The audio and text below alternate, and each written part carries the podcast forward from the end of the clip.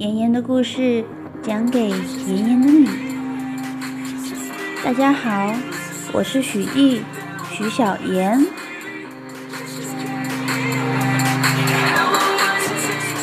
今天给大家带来的故事是《帕丁顿熊销毁的档案》。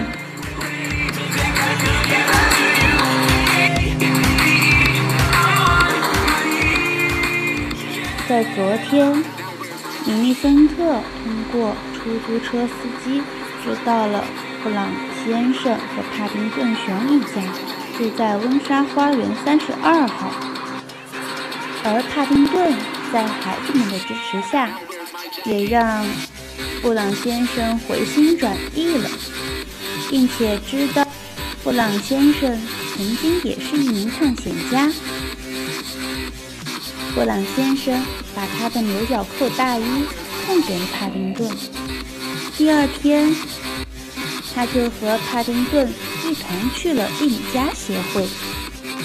今天又将会发生什么事呢？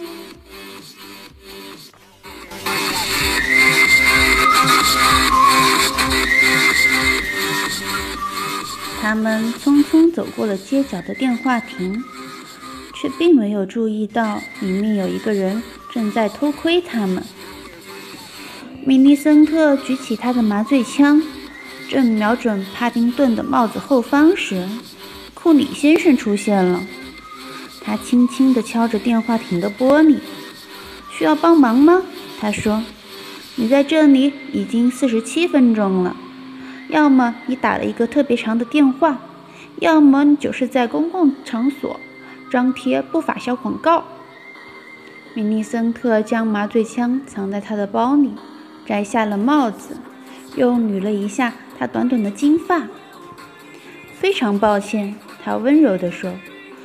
库里先生发现这是一位美丽的女士，而非他想象中的小混混时，腿都软了。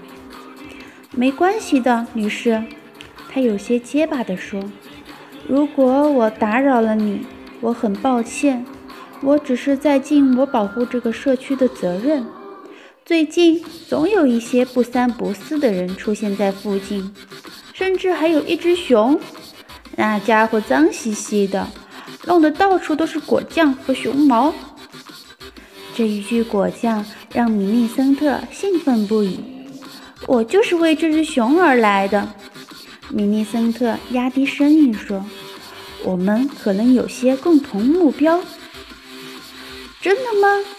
库里先生说：“他无法想象他们的共同目标是什么。”你看起来像是我可以，嗯，相信的人。”米利森特轻声说：“我们可不可以私下里谈谈呢？”库里先生。请他进了自己的公寓。他真希望自己事先把剪下来的指甲从沙发上扫下去。库里先生，你的家可真漂亮。米利森特一边柔声说着，一边打量着那些肮脏的家具。但隔壁住着一只熊，可能会降低你的生活质量。库里先生递给他一盘过期的坚果，然后坐在他旁边破旧的沙发上。我想，我应该庆幸只有一只熊，他说。哦，都是从一只开始的，米利森特说。很快，他们的亲戚就会来，接着几个朋友就会来帮忙打理花园。他们会一直待在这儿，整条街都会爬满熊，下水道会被熊毛堵住。他们还会向老太太扔面包，而且每晚都有吵闹的聚会。库里先生听得脸都白了。我的天哪！但是我们能做什么呢？他侧身贴近库里先生，轻轻地吐着气说。我有办法，如果我能抓到这只熊，就能把它送到它该去的地方。但我一个人做不到这件事，我需要一个强壮的、可靠的男士来帮我。库里先生挠着他油光蹭亮的秃头。那么谁合适呢？米利森特忽闪着他长长的睫毛。我说的就是您，库里先生。你可以轻而易举地帮我监视那只熊。当然，他热切地说：“我可以听到那个房子里发出的每一个声响。有时候，我甚至不需要把玻璃杯贴在墙上就能听见。”嗯，那只熊独自在家时，你就通知我，然后我们就来个突然袭击。他伸出手。就这么决定了，库里先生一边说着，一边握住他的手。蒂尼加协会给帕丁顿留下了深刻的印象。那是一栋雄伟的老建筑，接待员热情地欢迎他们的到来。早上好，先生们，你们是会员吗？他假笑着说：“不是。”布朗先生说。但是我们在寻找一位你们曾经的会员，我们不知道他的名字，但是我们知道他曾在你们的资助下去过秘鲁。神秘的秘鲁，帕丁顿补充说：“很好。”他说：“请稍等。”接待员迅速地敲键盘。他找到了他搜寻的内容。他面前的管子里送来了一个小罐子。他打开那个小罐子，从里面拿出一张纸。他读着读着，表情就变了。我们从未资助会员去过秘鲁，他严肃地说。帕丁顿无法相信自己的耳朵。但是你们肯定去过。我知道您非非常忙，布朗先生说着。也许我们可以自己进去查。接待员撅起了嘴。我们的档案室有超过两百万封信件、日记和手工制品，都被精心保存了起来。我们不会让陌生的男人和他们的熊随便进去翻找的。听着。布朗先生抗议说：“接待员瞟了他一眼，恐怕我现在要请你们离开了。”他严厉地说。布朗先生正要拒绝的时候，突然看到一个健硕的守卫站在巡逻，他就有些退缩了。“走吧，帕丁顿。”他咕囔着。“帕帕丁顿，小熊已经不见了踪影。”布朗先生一边向出口走，一边叫着他的名字。突然，一个熟悉的声音从清洁橱柜后面传出来：“噗嗤！”布朗先生，我在这里。在确保没有人看到后，布朗先生偷偷溜进橱柜，看到帕丁顿坐在一堆墩布和水桶之间。“你在干什么？”他问。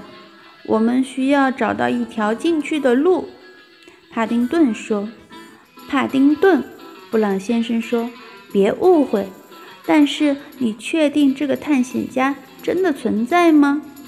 你不是随手捡了个帽子，然后编了个……”他慢慢打住了话头，因为帕丁顿正在狠狠地瞪着他。他用尽全力地瞪着亨利。怎么？为什么你这么看着我？布朗先生一边问着，一边松开领头。是这里太热，还是只有我觉得热？为什么我觉得特别不舒服？帕丁顿接着说：“露西婶婶告诉我，当别人不礼貌的时候，就要这样做。”布朗先生，我知道你并不是很喜欢我。不是这样，布朗先生说。我知道，帕丁顿说。就像咱们第一次见面的时候，我对你们也并不那么喜欢。你们总是争吵不休，你们的浴室就是个死亡陷阱。但是现在我知道你们爱对方，你们有一个美好的家。如果我能找到这个探险家，也许我也可以有这样一个家。所以我有个主意。但是我需要你的帮助。布朗先生觉得很羞愧，他无法拒绝。五分钟之后，他扮成了一位清洁女工，从电梯里走了出来，手里推着一辆清洁车。这绝对不会成功的，他一边说着，一边摆弄着他的花手绢。会成功的，你看上去很漂亮。帕丁顿藏在推车里的一堆抹布下，悄声说着。布朗先生推着清洁车走进一间被分割成许多格子间的研究室。地理学家在研究室里忙着用小罐子发布与检索文件。这些文件通过两个管道进出每个格子间，就像……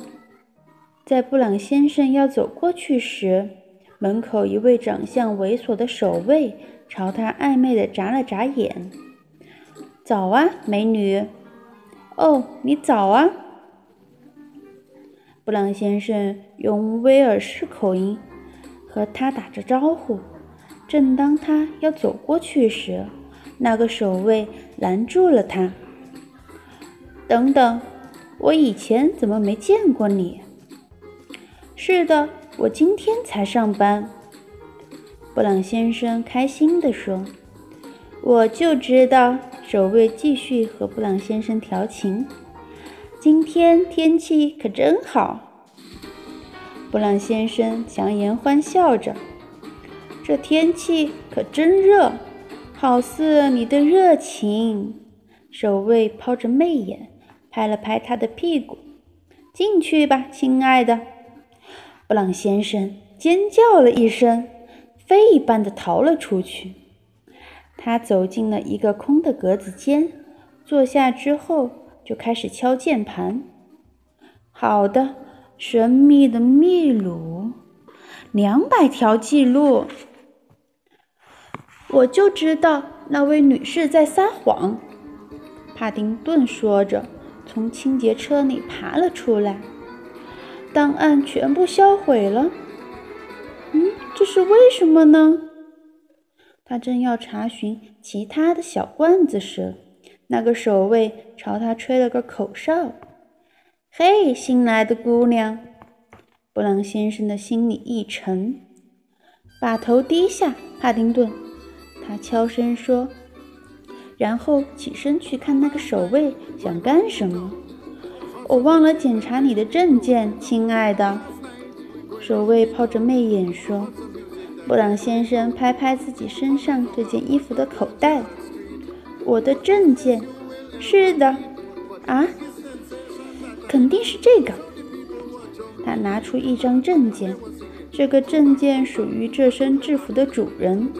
令他沮丧又安慰的是，他长得一点也不像他。他特别的胖。还有一个巧克力豆一般的痦子，而且他只有一条胳膊。哇哦，你可变了不少啊！守卫说着，用怀疑的目光上下打量他。我减肥啦，布朗先生说，而且我用激光把痦子点掉了。哦，守卫将信将疑地说。那你的手臂又长回来了，布朗先生风情万种地笑了笑，然后假装自己的一只手臂是假肢。这是假肢，太神奇了！守卫说：“哇，看起来就像真的一样。”他拿下自己的证件，用后面的别针刺了刺布朗先生的胳膊。所以你真的什么也感觉不到吗？是的，没感觉。布朗先生勇敢地撒了谎。守卫将整个别针都扎进了布朗先生的胳膊。什么事儿都没有，布朗先生忍着剧痛说：“新技术是不是？”守卫说：“我去卫生间了，一会儿见。”布朗先生故作轻松地向他挥了挥手，接着将别针拔了下来，无声地大叫着。然后他猫着腰，揉着手臂，回到了格子间中。布朗先生真高兴你回来了，帕丁顿说：“我找到些东西。”他举起一盘录像带，上面贴着绝密的标签。太棒了，布朗先生说：“咱们把所有的小罐子放下去就走吧。”